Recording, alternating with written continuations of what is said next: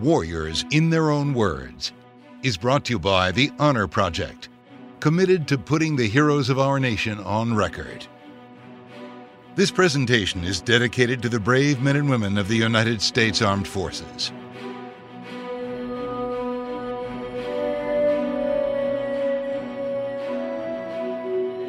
The 1st Cavalry is one of the most decorated combat divisions of the United States Army. The unit was originally formed in 1921 as a horse division. It then served in World War II and the Korean War. In the Vietnam War, the 1st Cavalry took on a new role as an air assault division. Stephen E. Warren served for a year in the infantry in Vietnam but then returned home to train to fly helicopters. Soon, he was back in Vietnam as a Huey helicopter pilot in the 1st Air Cavalry. I thought it was the greatest job in the world. I was, what, 22 years old, just graduated from flight school, and I thought that I was just the hottest pilot in the face of the earth. And I suppose we all did. Uh, you have to have that sort of confidence in your aircraft and the abilities that you have in order to perform the types of missions that we performed. Uh, I, I, could not and cannot think of anything that I would rather have done with my life than, uh, than be a, a, pilot. And I always knew, even from a, a young age, that that's what I wanted to do. And I wanted to do it in the Army. Did you think that at one time that did, did you imagine yourself in fixed wing, or did you always think it was going to be a helicopter? Oh, everybody always thought that eventually they'd get fixed wing aircraft. That was the dream of everybody. But uh, I was never lucky enough to get the transition. But I enjoyed helicopters. I, there's, I think, a lot more varied missions that you can do with a helicopter than with a fixed wing, and I had a lot more opportunities to do those missions. Uh, and we could, you know, if you get tired and you want to stop for lunch, you don't have to have a runway. You can just stop. So I, I enjoyed the uh, the variety, the landings, the takeoffs. Uh, it was always something new, and I, it requires a lot more skill to fly a helicopter than it does a fixed wing. Like so many young soldiers, Warren felt he was invincible. Think that the answer is it'll never happen to me. Although I had a feeling when I was in flight school that, yeah, I'm going to go over there and uh, that's going to be the end of me. But once I got there, no, it's not going to happen to me. I'm too young. You know, you have that feeling of immortality when you're really young, and it happens to other people, but not you. It's it's the same with a lot of things, and you feel that way until about your last month, when you think, yes, I could make it. I might be able to make it, and uh, you you look very carefully at the missions you draw. Uh, what kind of emissions they are, and you, you get just you get a little bit more scared because you have a, the chance that you're going to make it out of there alive.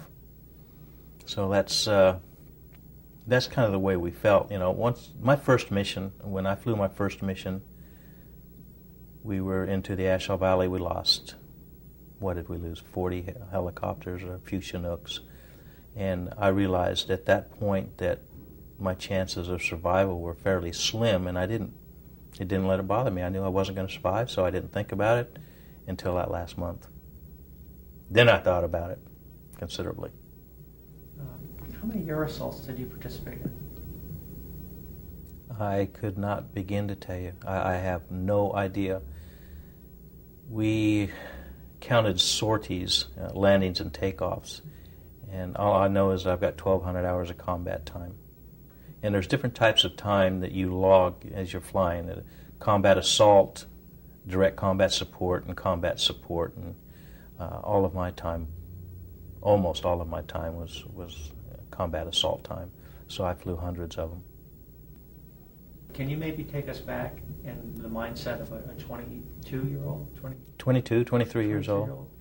When you maybe from the from when, when you lifted off on a combat assault, some maybe some of the things you did, some of the things you talked about or, or thought about in the dynamics of of going into a, a combat assault, maybe the typical profile. What I think probably what we were thinking about was very focused as I remember, all we're thinking about is flying the machine and accomplishing the mission, making sure that nobody got hurt if uh, we could keep from that, keeping everyone out of harm's way. A lot of times we were thinking about McDonald's hamburgers and cheeseburgers, uh, the things back home, and talking about those sort of things to keep our mind off what was going to happen. Because generally the flying was just hours of boredom punctuated by seconds of pure terror. And you didn't have time to think about a lot of things other than flying.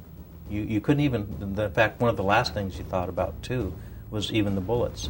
Uh, you had to concentrate on flying the machine, delivering your troops where they were to be delivered, and then getting out of there. And if you concentrated too much on the bullets flying around, uh, you weren't able to do that well.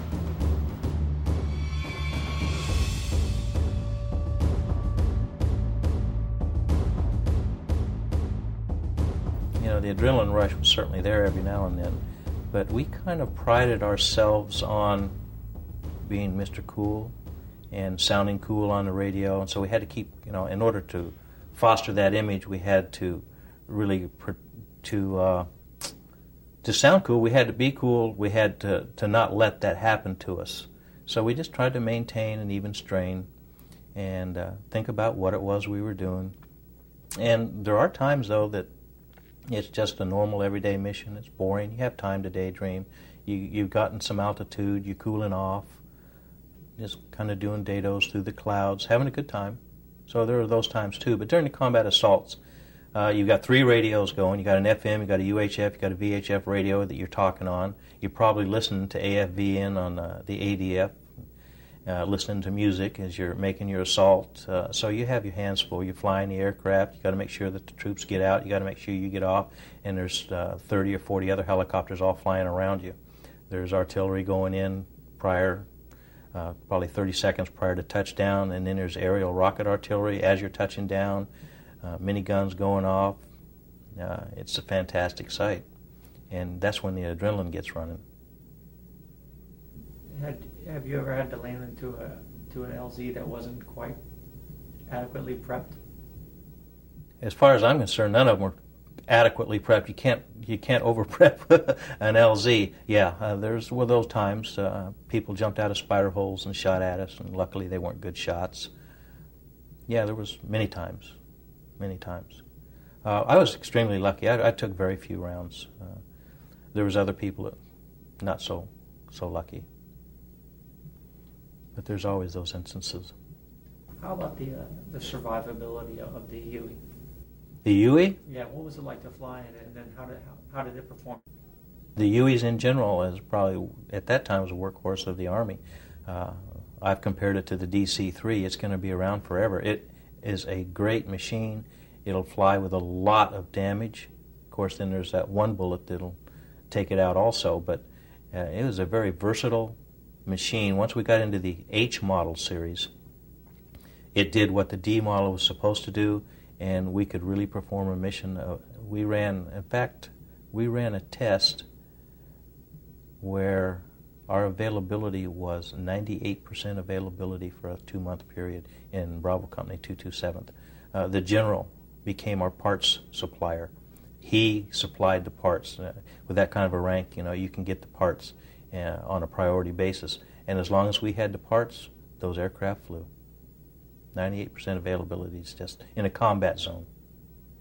It's unheard of. So it's a good machine. Very uh, pleasant to fly uh, particularly at altitude. Once you got out of the the heat, it was kind of nice. You, you, talked about earlier. It's all oh. about the grunt. Absolutely. Dropping him off, and, and you you went back. You, you didn't. You guys didn't stay. No, no. And that's why I became a pilot. I got tired of being a grunt. Uh, they had the worst job in Vietnam, and we realized when we we took new guys out, and you could tell the new guys they had the, the brand new helmet liners and the brand new camouflage helmets. I mean, and it say July 1969 or 68, and it was July 68, so that you know that they were brand new, and we knew where we were taking them, and you know that was not nice. So we treated them as well as we could. Whenever we'd land to uh, an area with a lot of crunchies in them, in it, uh, that we would try not to dust them off. We'd try to just take as good care of those crunchies as we could. That's what it was all about. To lose sight of the fact that we were there to support the infantry was to lose sight of your mission, and that's the only reason we were there. The uh, aviation school motto, above the best, doesn't mean that the aviators were better than the best, but that we flew above the best army in the world, and we were there to support those people. And that's, that was our total function, was to support those people. And that's what we did, and I think we did it very well. You mentioned in the A Shau Valley that um, that you came under AAA uh, uh, fire. Mm-hmm. Um, radar guided. Radar, radar guided. Um, what uh, do you remember? Any recollections of what, what it was like going through that type of? Uh, when we went first in, went into the the A Shau Valley, if I can get this out, um, I was new in country. In fact, those were some of my first missions were into the A Shau Valley, and some of the worst that I ever encountered all the time I was in Vietnam. And we did draw a lot of fire uh, from anti-aircraft uh, in the initial stages. Uh, like I said, we lost a lot of aircraft due to the anti-aircraft fire, and you learn how to evade it. Uh, we have nowadays technology that tells us it's there. We didn't know it was there until they were shooting at us in those days. Going in and uh, not knowing it's there, then how do you know it's there? Oh, once you get there, they'll let you know it's there. They'll shoot at you, and uh, you can tell it's there and you can't outclimb it. You know, the loads we were carrying, we couldn't outclimb it, so we just had to evade it. Come in low, come in fast, come in through the clouds. You just had to learn how to evade it. And in the initial stages, after three, four, five days, uh, we had it under control. I mean, you'd still draw fire, but not as intense as the first few days that we went in there. And it was extremely intense. Lost a lot of helicopters, a lot of people A good portion of the helicopters we lost also were because of accidents, non combat related. We just didn't know how to handle the aircraft in those high density altitudes, those gross weights, those conditions. Uh, we learned a lot. Although we were superbly trained by Fort Rucker, uh, you can't train a person for that type of an environment without putting them in that environment, and putting them then in those conditions and letting them do it. And so it cost us a lot of accidents.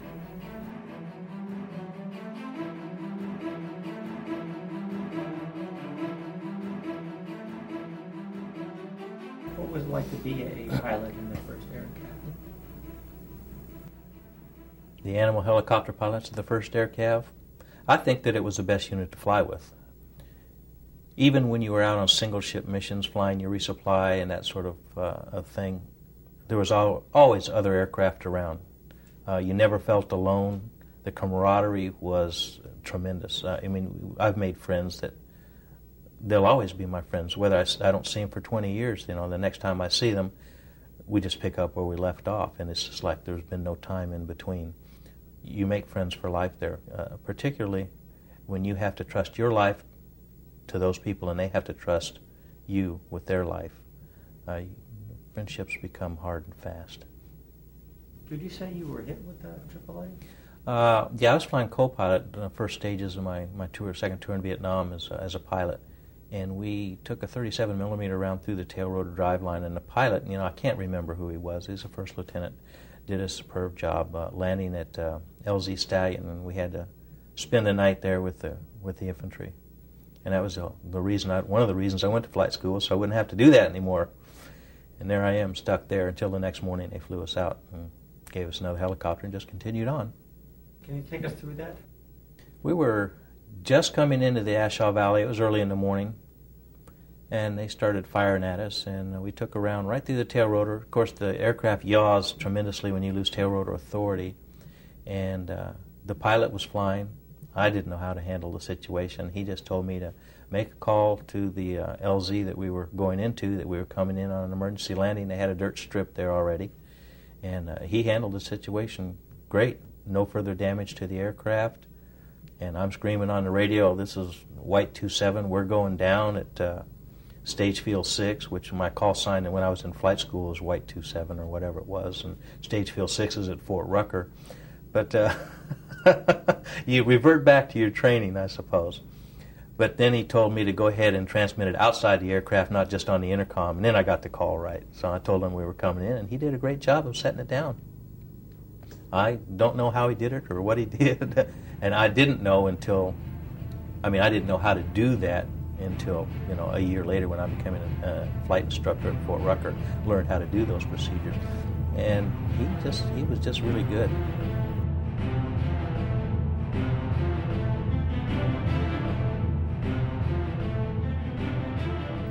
I don't think that I personally dwelt on warfare. Uh, if the truth be known, I think that the pilots who flew the aircraft would go anywhere and do anything as long as they could fly. And it was just unbelievable that somebody would pay you to do it. I mean, that was just icing on the cake. Most of the people were there because they wanted to fly. And that's what we did, and did it well. But you were asked to fly in, in, into combat. Thing, uh, but that's that's sort of thrilling, also. I mean, you know, as Dickens said in *The Tale of Two Cities*, you know, it's the best of times and it's the worst of times. You see the worst in humanity, and you see the best. It brings out the worst and the best. Warfare does, and you see people expending 110 percent to save somebody else, and then you see the other side of it also. But it uh, it was, a, it was it was a good time as well as a bad time, and I have a tendency, as maybe other people do, to dwell only on the good times, not the bad times. The story that keeps coming back to me as I learn more about the first air cav in Vietnam is is the the really just the idea that uh, it was months before the division was sent to Vietnam and it was still testing.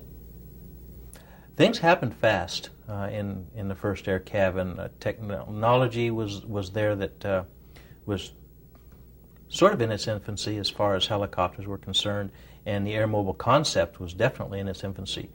But in a combat environment, you learn quick. Two months in a combat environment was probably equal to two years flying anywhere else, or in most other cases.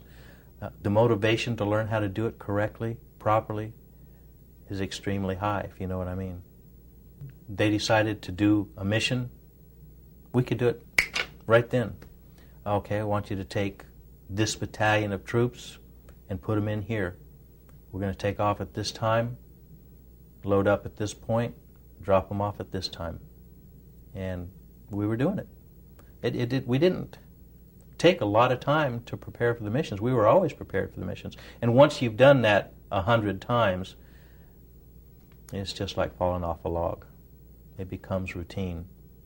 Then there, are, of course, the routine sometimes broken, but it was not that difficult to do because we remembered what our mission was, and that was to support the grunt. Uh, I loved it when I was able to bring them back from the field. Uh, you know, taking them out when they're new was one thing, but when you get to bring them back, particularly back at the end of their tour and they're going home, that was kind of nice. Or to bring them back to take a shower. Those stinking people. Uh, then you know they loved uh, the helicopter pilots. Uh, we were there for them. That's what we were there for. Was the sole reason for a lift company's existence was to support the infantry. And uh, when the situation got too bad, we could get them out, uh, which wasn't any fun, but uh, we knew we had to do it. That's when it, when it really got bad. And dropping them into a hot LZ was no fun. Particularly when you know, you know, it's one thing as a as from the pilot's perspective. I know I'm going in. I'm going to drop these guys off. They're staying there. I'm going to go back and have a cold beer. That you know, you, you're leaving those guys there, and you know how much fire you were drawing while you were dropping them off, and you wonder, well, what's going on with them? And sometimes, as we're flying along on our normal ash and trash resupply missions, we would listen to the radios, uh, to the tactical frequencies, and find out what was going on. And you, you could tell that they were up to their necks in it. I remember one time flying with, I believe it was General Messner, and his son was a company commander. His call sign was Ace High 6. And he monitored that frequency, so he always knew what was going on with his son. And uh, that was one time when his son was killed during the time we were flying around listening to that radio. That was something.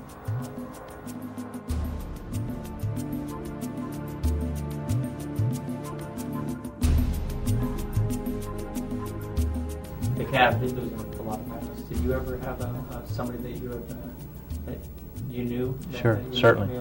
More than more than one. My flight my stick buddy that I went through flight school with, he took two week leave after flight school. I took a month. When I got in country, he had been dead a, a week.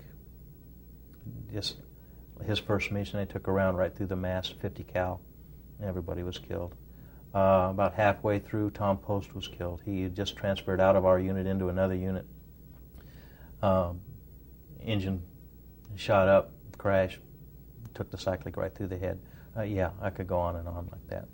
I feel extremely lucky to be sitting here talking to you. Is that when you felt like maybe every day was a, a free day, or you felt? I mean, it, it still was difficult to fly because these are slow and slow targets too. Oh, we had our door gunners, and we had altitude, and we had limited exposure times, and that's what we tried to keep to a minimum was our exposure times. Uh, it's a big target, but I've had people jump right out in front of me. I mean, not 20 yards in front of me, and, and shoot a full 30 round clip of AK-47 at me, and not hit me.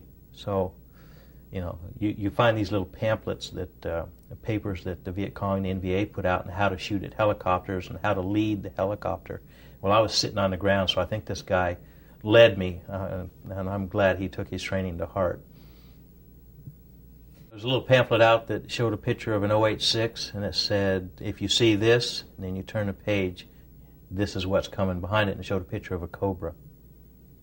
So they, they had to, they learned their lessons as quickly as we did. They had to. Can you take us through that one more time? Uh, you, you, said that they, they did a book and, and they said to leave the helicopter. Uh, when when you're firing at a moving target, you have to lead it because of the time from the firing to the time of the impact.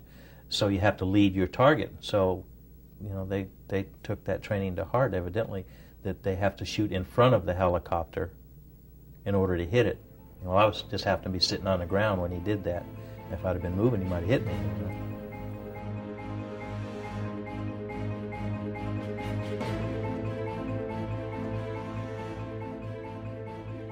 But generally, it was just boring, having fun, flying helicopter. Beautiful country, beautiful country. Uh, probably from the pilot's perspective, it was a beautiful country.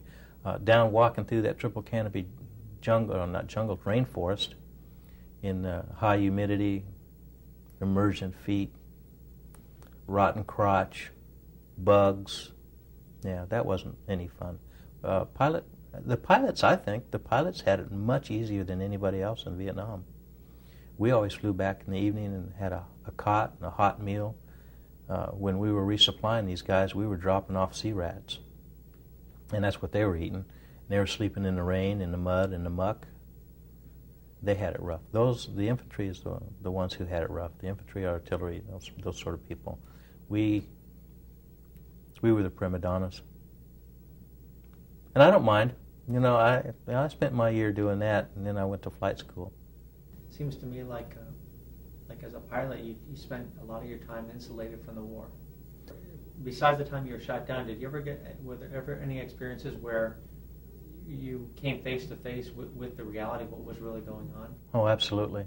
In May of 1968, when Camp Evans ammo dump blew up, sure. I mean, you face uh, your own mortality at times like that. Uh, our aircraft, we probably lost all of them. I mean, some sort of battle damage from the ammo dump blowing up. We took uh, six or seven 122 millimeter rockets, and they went right into the ammo dump. And uh, yeah, very, very difficult time. Um, we lost everything. We lost everything we owned. Everything burnt to the ground, blew up. Had nothing left. And within a week, we were conducting combat operations again. Total combat operations, full company, full aircraft, full people. We didn't lose any people. No people. We were able to get out. But we lost all of our tents, personal possessions, everything. In a week, conducting combat operations again.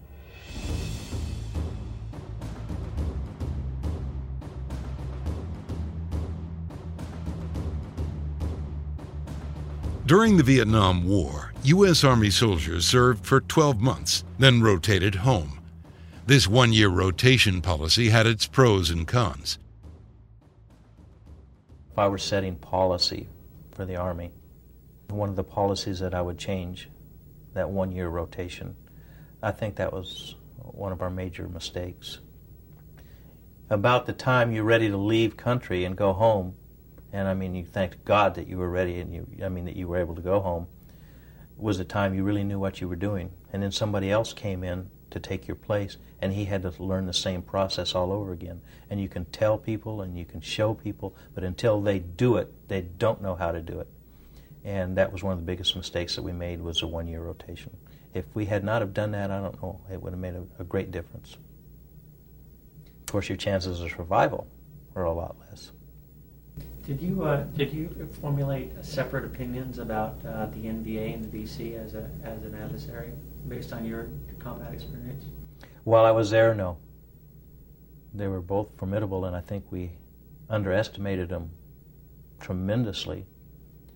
Part of that's good, part of that's bad. But no, no, somebody shooting at me was somebody shooting at me, and uh, I didn't distinguish between NVA and Charlie. They were all one and the same to me. Uh, I've seen instances where the NVA were not as well trained as Charlie, and where Charlie was not as well trained as the NVA. It's just probably an individual type unit thing. Some were good, some were bad. They could all kill you. I didn't distinguish at all.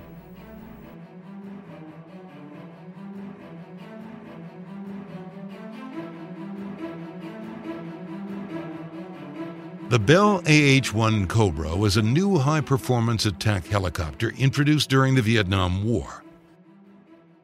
That was kind of nice when we got the Cobras in country. Uh, we would be flying on our combat assault missions and we'd be flying in a flight of 40 aircraft, and the Cobras would be flying around us and everything. And they initially, in the initial stages of the Cobra deployment in Vietnam, did not have air conditioning. Now, it sounds funny to have air conditioning in an aircraft, but uh, it got so hot in the cockpit of that Cobra, 140, 150 degrees, that people were passing out. So they had to put air conditioning in there.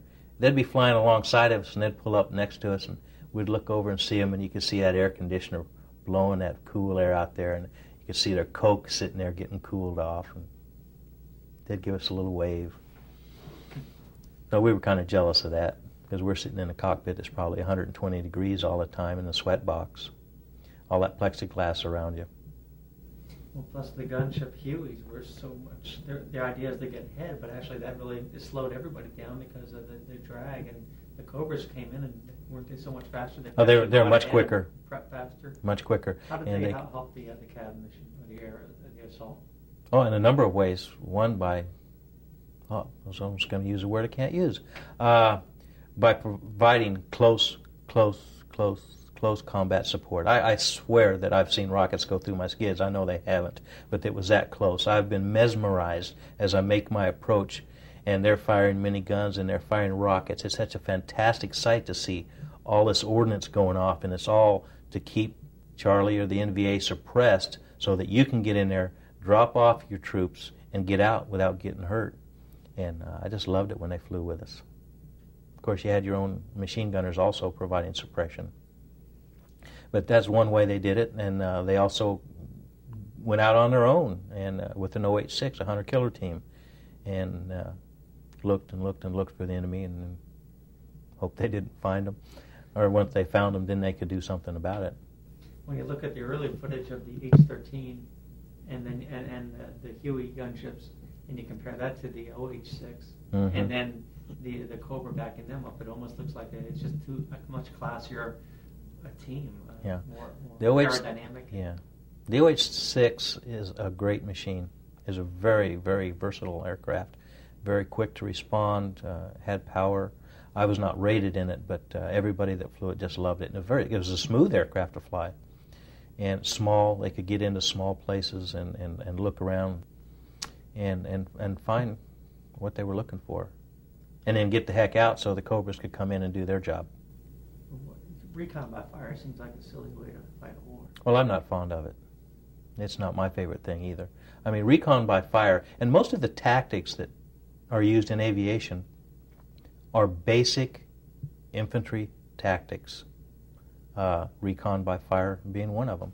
Uh, everything's a basic, uh, a basic concept, but we use it in aviation also.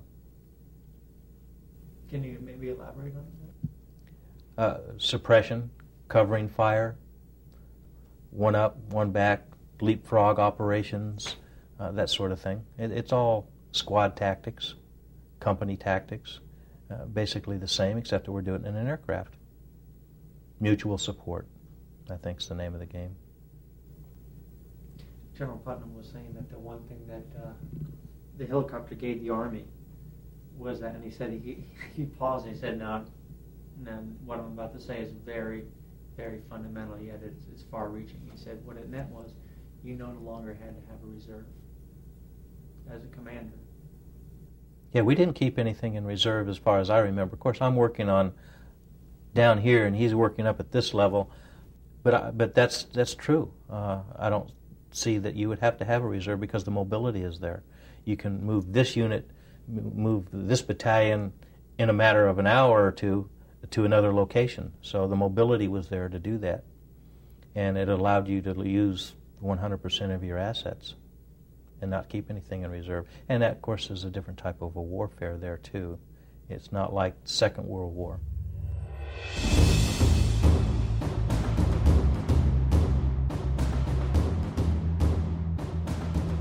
Stephen Warren holds surprisingly fond memories of his time in Vietnam. I remember having a good time. I, I know that sounds out of context and out of place. But like I said earlier, you know, most of the people who were, were pilots would have done that. They were just lucky to get to be able to get paid for it. They'd have done it for free. Plus, not only did we get paid for it, we got flight pay for doing it. I mean, we got paid extra for doing that. Uh, the people who flew the aircraft were truly dedicated to aviation and to their mission of supporting the infantry. And they'd do it under any circumstances. We had a good time. We had a, a lot of good camaraderie and we had a lot of bad times. But we, you know, like I say, we try not to dwell on those. But ours was a different world than the Grunt, and we were flying over the top of it for the most part, and and it looked much more beautiful than it really was. Uh, that is a beautiful country. Uh, I, I, don't know if you've ever been there or flown over it, but it's it's just beautiful. And I, in fact, I'd like to go back there as a tourist. Uh, it's just such a beautiful place, and and we got to see more of it, and we got to be in more different places and more parts of the country than the Grunt did, and flew more varied missions. So uh, most of the time, it, it was most of the time boring, and uh, that was fine with me. But I was building up hours, learning how to fly, being the best helicopter pilot that I could be, and that's what we concentrated on. Uh, you know, we tried not to think too far into the future. I, you know, I was so young, and you know, I don't know how you were when you were young, but I had a hard time thinking more than 30 minutes into the future when I was young. And that's about the way we thought. We thought to the end of this sortie, the end of next sortie. We didn't dwell on tomorrow, the next day. We, hmm, I guess we lived for that day, that time, that minute. And whatever happened, happened. And proud to be a part of it. And it's hard for me to say in public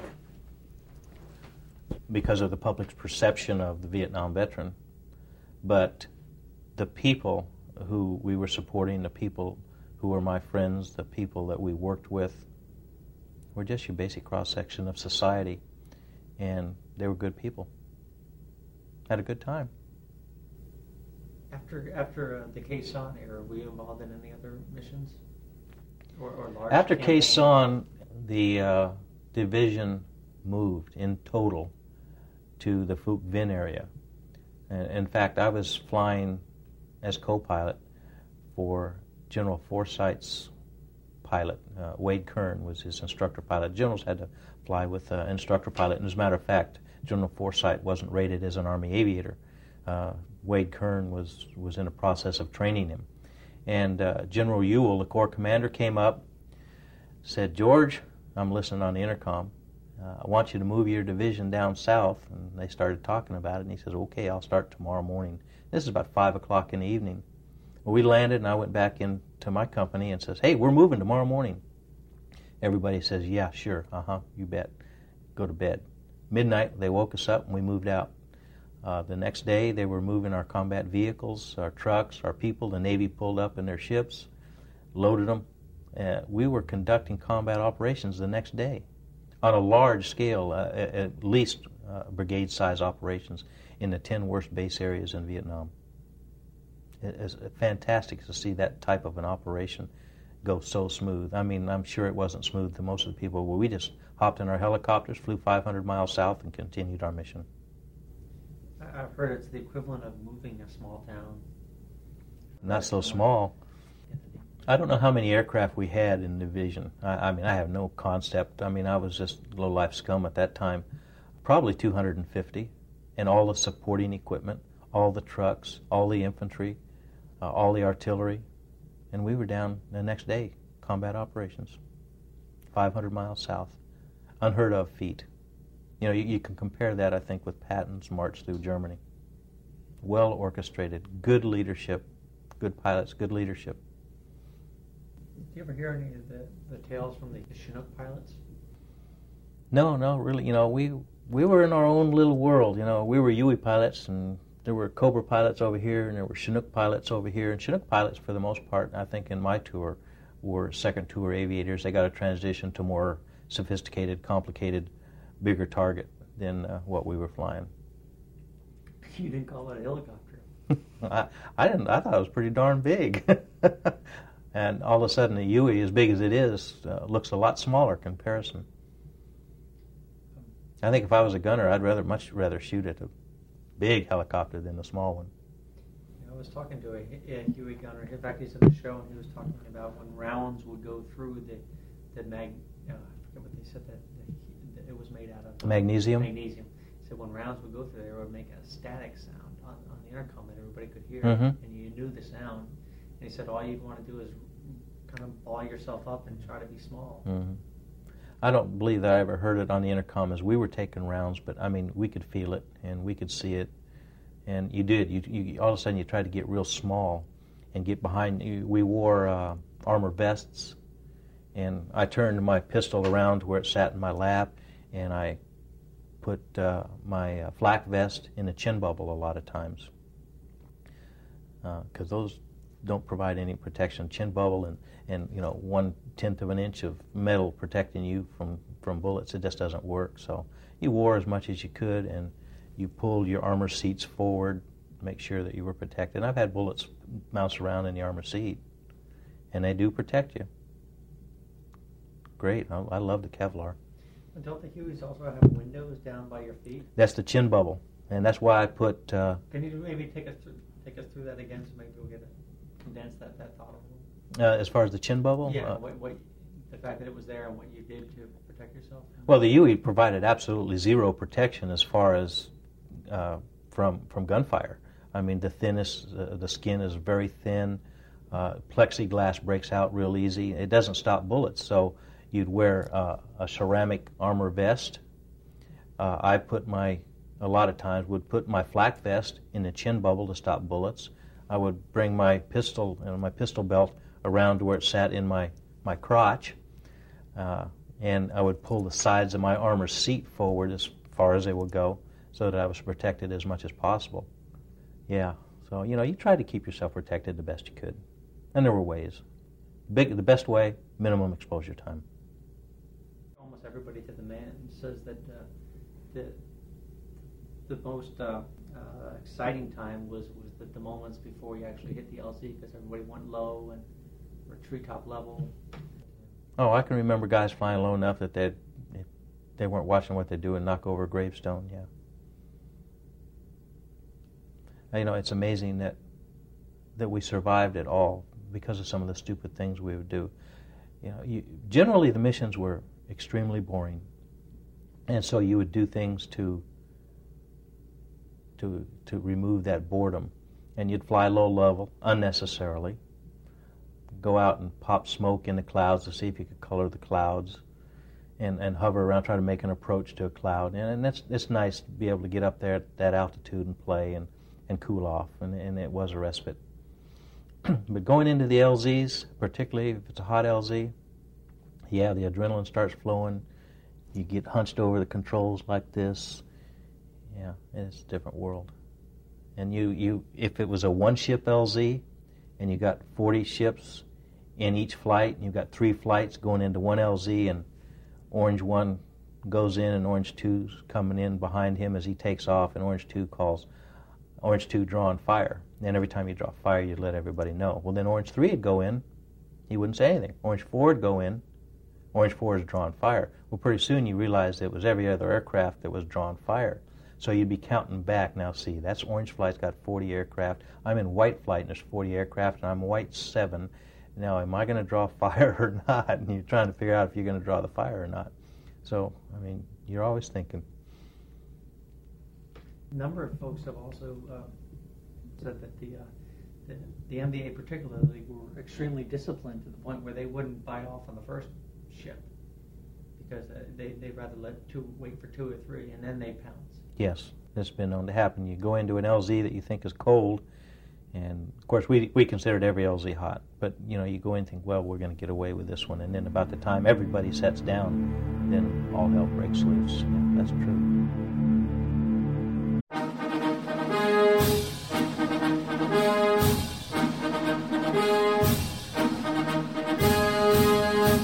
We often hear about the individuals who took the oath of office to become the chief executive. But what about the other people who play a role in each administration, or the events that may not be as well known, but that contribute to the reshaping of the office of the American presidency? On the presidencies of the United States, we explore each administration beyond just the person holding the highest elected office in order to better understand the history that brought us to the modern day presidency. I hope you'll join me on this journey through the annals of presidential history. Presidencies can be found anywhere fine podcasts can be found, and is a proud member of the Evergreen Podcast Network.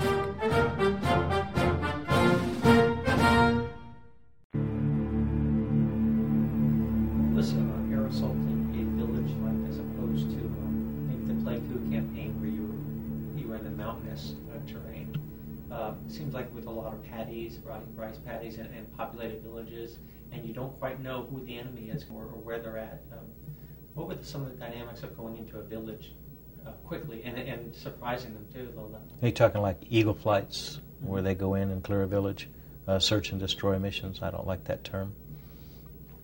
Uh, I, again, from a pilot's perspective, not much different. Uh, the terrain's different, so you have to think about the landing. You might have to land on a dike. You may not be able to even touch down at all. You may have to hover above the uh, rice paddy, drop the troops off. They go in, we're out. Again, we're out they're still there. Five minutes later, ten minutes later, fifteen, whatever, you know, we may be coming back in to pick them up. Nothing happened, or we may be able, may be coming back to load the body bags on. So you know, it's just from our standpoint, just another mission. I, again, I mean, you have different things that go through your mind as far as the mission itself, but it's just another mission from my perspective. You know, uh, from a commander's perspective, uh, the support, uh, I'm sure, would be totally different. You know, as as I progressed in rank, I, I, became more involved in other things other than just flying a helicopter because. Uh, as an Army aviator, you are just that. You're an aviator. You're not just a pilot, and you're responsible for more things than just being able to fly a helicopter. My, as a W1, that's all they expect you to do. But they expect you to do it well. That's the difference between a first lieutenant or excuse me, a second lieutenant and a W1. Nobody expects that lieutenant to be able to do anything right, where they expect that W1 to be able to fly that helicopter. Is there anything else you can you can uh, shed light on in regards to the fact that, uh, uh like this one guy said, Marvel said that uh, our aviators are grunts that learn to fly, and that's what he goes. This isn't a knock on the Air Force, but from my perspective, that's absolutely a true statement. Uh, when I was going through flight school, I would think that over, uh, way over half of the people in flight school had prior service. They they were NCOs, they had been grunts in Vietnam, or had been in some sort of of service uh, for a while. I had three or four years service before I went to flight school. Couldn't have had that much. Yeah, three or four years. Uh, I joined when I was 18, and I went through flight school. Graduated when I was 22. So yeah we, a lot of us had uh, prior service, prior experience, and it was invaluable to us as an aviator because you understood the workings of the Army and how things happen, and, and, and it made you a much better aviator. But uh, prior service was really a help. It was it made it, I think it made it more difficult to get through flight school because you had to take so much garbage from what we considered garbage, and in retrospect, it wasn't garbage. It was exactly the training we needed. Uh, but at the time, you had to put up with a lot of what we considered harassment. you know, anytime you're going through a school environment like that, you think it's harassment, but it was actually good training, attention to detail type stuff. And it was harder for us, particularly some of the people who had been NCOs and who were used to receiving respect and not being treated like low life scum. And sometimes that's the way we were treated in flight school, uh, particularly going through the officer training portion of it, where they want to push you as far as you can go and they want you to be treated as bad as you can be treated so that when you're in command and you're in charge, you know what it's like when you issue an order. Fort Rucker, didn't they also, uh, toward the end, they actually put you to the test and took you into austere conditions and gave you more, uh, more battle-related type uh, jobs, didn't they? Maybe you're speaking of the tactical training that we received during the last phases of our training at Fort Rucker. I was a, uh, an instructor pilot at Fort Rucker for four years, and I worked with the Department of Tactics, and that's where we taught those individuals in flight school in their last month of training. They were trained up to that point to be a pilot from point A to point B. Anybody can do that. Then we trained them to be a combat aviator. Taught them as much as we could as far as the, the doctrine and the tactics that we employ how to fly the aircraft in those environments, what to expect, and trained them and, and told them about the conditions that they could expect the best we could. And they were well trained, but you still, until you're there, until you do it, you don't know how to do it. And you really, you learn how to fly the aircraft. In a combat environment, you learn how to fly the aircraft. Uh, when I got back, I learned how to be an aviator. I think I was more of a pilot in Vietnam, and after that, I became an aviator. Once you have to teach somebody else how to fly, that's when you learn how to fly. I'd say it's about 95% knowledge and 5% control touch. But when you're flying 1,200 hours a year in the most austere, severe conditions that you can find anywhere in the world, you really know how you learn the control touch. You learn how to handle the aircraft through the full range of its capabilities. More of an intuitive type flying. Yes, intuitive. But knowledge is what will keep you alive.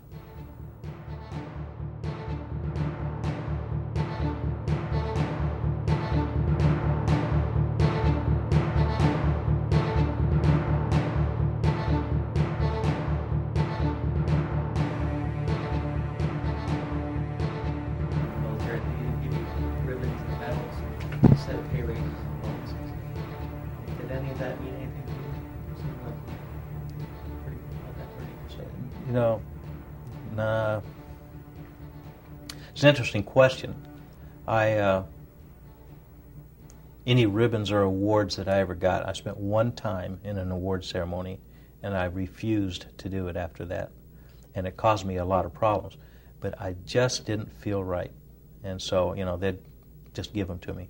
Even even after Vietnam, when I was in the second or the tenth Air Cav at Fort Ord, uh, Colonel would just call me in his office and here, Steve, here's your, your medal because I know you don't want to do this. I, I, I don't like that. I mean, for other people, I, and I, I, it's fine, and there's nothing wrong with it. It's just it wasn't for me, uh, and I love to see other people being rewarded for what they do. But for me, you know, I was just, I was just there. I, I wasn't doing anything extraordinary. I was just your basic uh, Joe Bag of No Nuts, helicopter pilot. Now I was good. Don't get me wrong. I was the best, but I was just there. We were all good. So I didn't do anything that everybody else didn't do. It, it is an interesting system, though, that, uh, you know, that's the only thing the military really has, is that, uh, to give somebody Yeah. something they can put on the, the uniform. That's really the only reward system, Mhm. one of the only real, and it's a lasting thing, that's part of It is. It is a lasting And thing. And that's how you get promoted, Mhm. and, and, uh, so they've got to do it. Somebody had to type all these things. Well, it's not that I'm not proud of them. It's just that I don't. I I don't like to say that I've got this award, I've got that award. And I don't have that many. There's a lot of people that were really into that sort of thing. Uh, it just, I don't care, you know. But I am proud that that I received those awards. Yeah, because it is recognition from your peers that you're doing something right. But even at an early age, I was able to feel that I was doing a good job within myself. I knew when I was doing a good job and when I wasn't. And as long as I pleased myself and my standards, and probably anybody's standards are, are pretty high for themselves. And so, as long as I lived up to my standards, I was okay. Is there anything else that you might want to uh, uh, elaborate on in regards to the first air cav and, and the fact that they they fought in all four tactical zones? They, uh, they took more casualties than any other division in the army. Oh, I didn't know that. Um, yeah, they took more casualties. They were more, more more decorated than any other division in the army. Well, I'm going to have to say a prayer of thanks again tonight for, for making it through the times that I did, I guess. I didn't realize that they took more casualties. I know that we conducted a lot of combat operations. I mean, every single day somebody was conducting a combat operation, and, and there was always something going on. A first air cav, as far as I'm concerned, I, I, in fact, most of my career in the service, 21 years, as an aviator, was in cav units. First air cav, uh, 14th Armored Cavalry Regiment, uh, in, the, in the air cav within that regiment, uh, the 2nd the 10th Air Cav. So, I mean, that, that's what I did, uh, and that's what I considered myself as an air cavalry pilot. And air cavalry is a way of life. I mean, it's not just a religion, it's a way of life. Uh, and you get caught up in that air cav concept. And it is different than lift or although that's what I was doing in the first air was lift, but it, you know it's, it's a different concept. It's mobility. First air cav was probably the best unit for a pilot to be in in Vietnam. Never by yourself, even when you're out single ship. Uh, there was other people around. Uh, if something happened to you, in fact, I remember when we, we were crashing and crashing through the trees, and I, the, when I, I hit the top of the trees, I could swear that I looked out to my front and saw an OH-6 waiting for me, and I just made my mayday call two minutes earlier. I mean, we were really high. It took us a couple minutes to get to smack the ground, fall down, and go boom. And he was waiting there on the ground for me. That's a great feeling to have somebody right there when something happens. And we were out on a single ship mission. Made a call, bam, they're right there, Johnny on the spot, always right there. Did you? Uh, That was comforting. can you tell us how many times you crashed? Just once, uh, we took around through the engine, and uh, we fell down and went boom.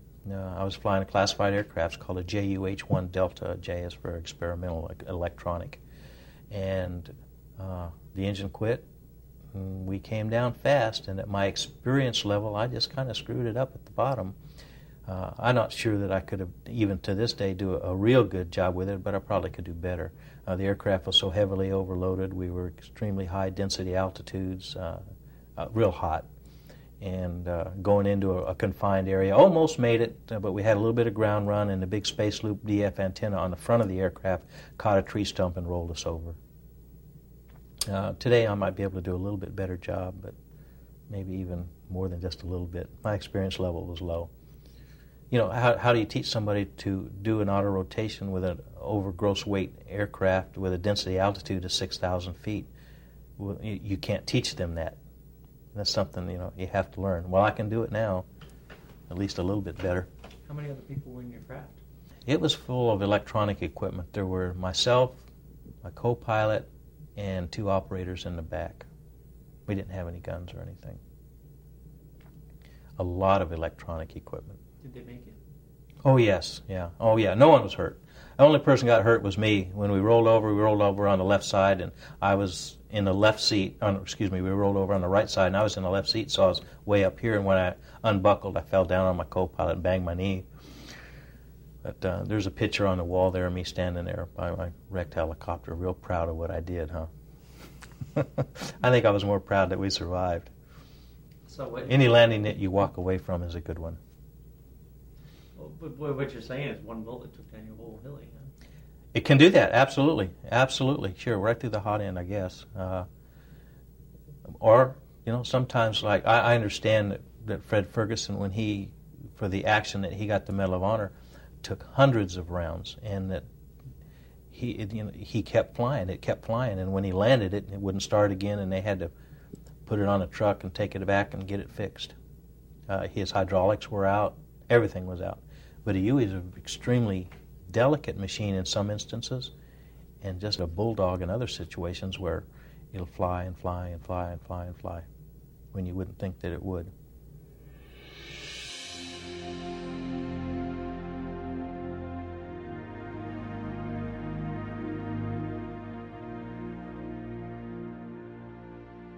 It took ten years before the uh, the vets were finally welcomed home. I mean that that's that's a matter of that's that's recorded history. I mean, these, I, I it just blows my mind when they finally dedicated the monument in '82.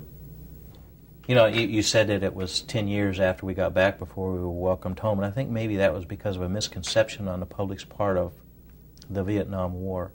And I see that war as every bit as patriotic as any other war America has ever fought in. Our country asked us to do something, and some people they asked through the draft system, some people volunteered, but we were asked to do something to fulfill a responsibility that we have to our country by serving in the armed forces. And we did that. It was every bit as much patriotic as any other war. We, it's just another form of taxation, in some cases, a severe form of taxation. Some gave all. But it was just as much patriotic. And I think also the public's image of the veteran himself is a bushy haired, mustache, beard, half of a uniform, protesting everything and anything out there is, is, a, is a misconception. Also, 95% of the Vietnam veterans are just like every, every Joe Bag of Donuts you see on the street. Uh, a normal, everyday businessman, contributes to society. Uh, you wouldn't know that he was a Vietnam veteran. Uh, 95% of them. But that 5% is what has made the image for the Vietnam veteran. And, and that's unfortunate. Anything else you want to say about the, the air cav or, or what, what we should take from this interview? Maybe a, any closing, parting, last chance to. Oh my goodness, I can't think of anything now. Kind of put me on the spot here. I think I've said everything. I've talked more about it today than I've talked about it in years. Air cav, all the way. That's all I got. We hope you've enjoyed this presentation of Warriors in Their Own Words. This program was created and produced by the Honor Project Heroes of Our Nation on Record. Narrated by Bill Ratner. This production is copywritten by Heroes of Our Nation on Record, Incorporated. Any unauthorized broadcast, public performance, or copying is a violation of applicable laws.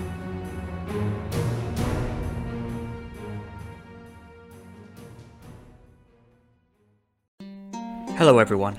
My name is Tom Kearns, and I host the Anglo Saxon England podcast, where I cover the history and culture of England from the departure of the Romans in the 5th century to the Norman conquest in 1066. So far, we've surveyed the collapse of Roman rule in Britain, the migration of the Anglo Saxons, and the history of Northumbria from its beginnings in the mists of legend to its destruction at the hands of Viking raiders in the 9th century. I hope you'll come and give it a go.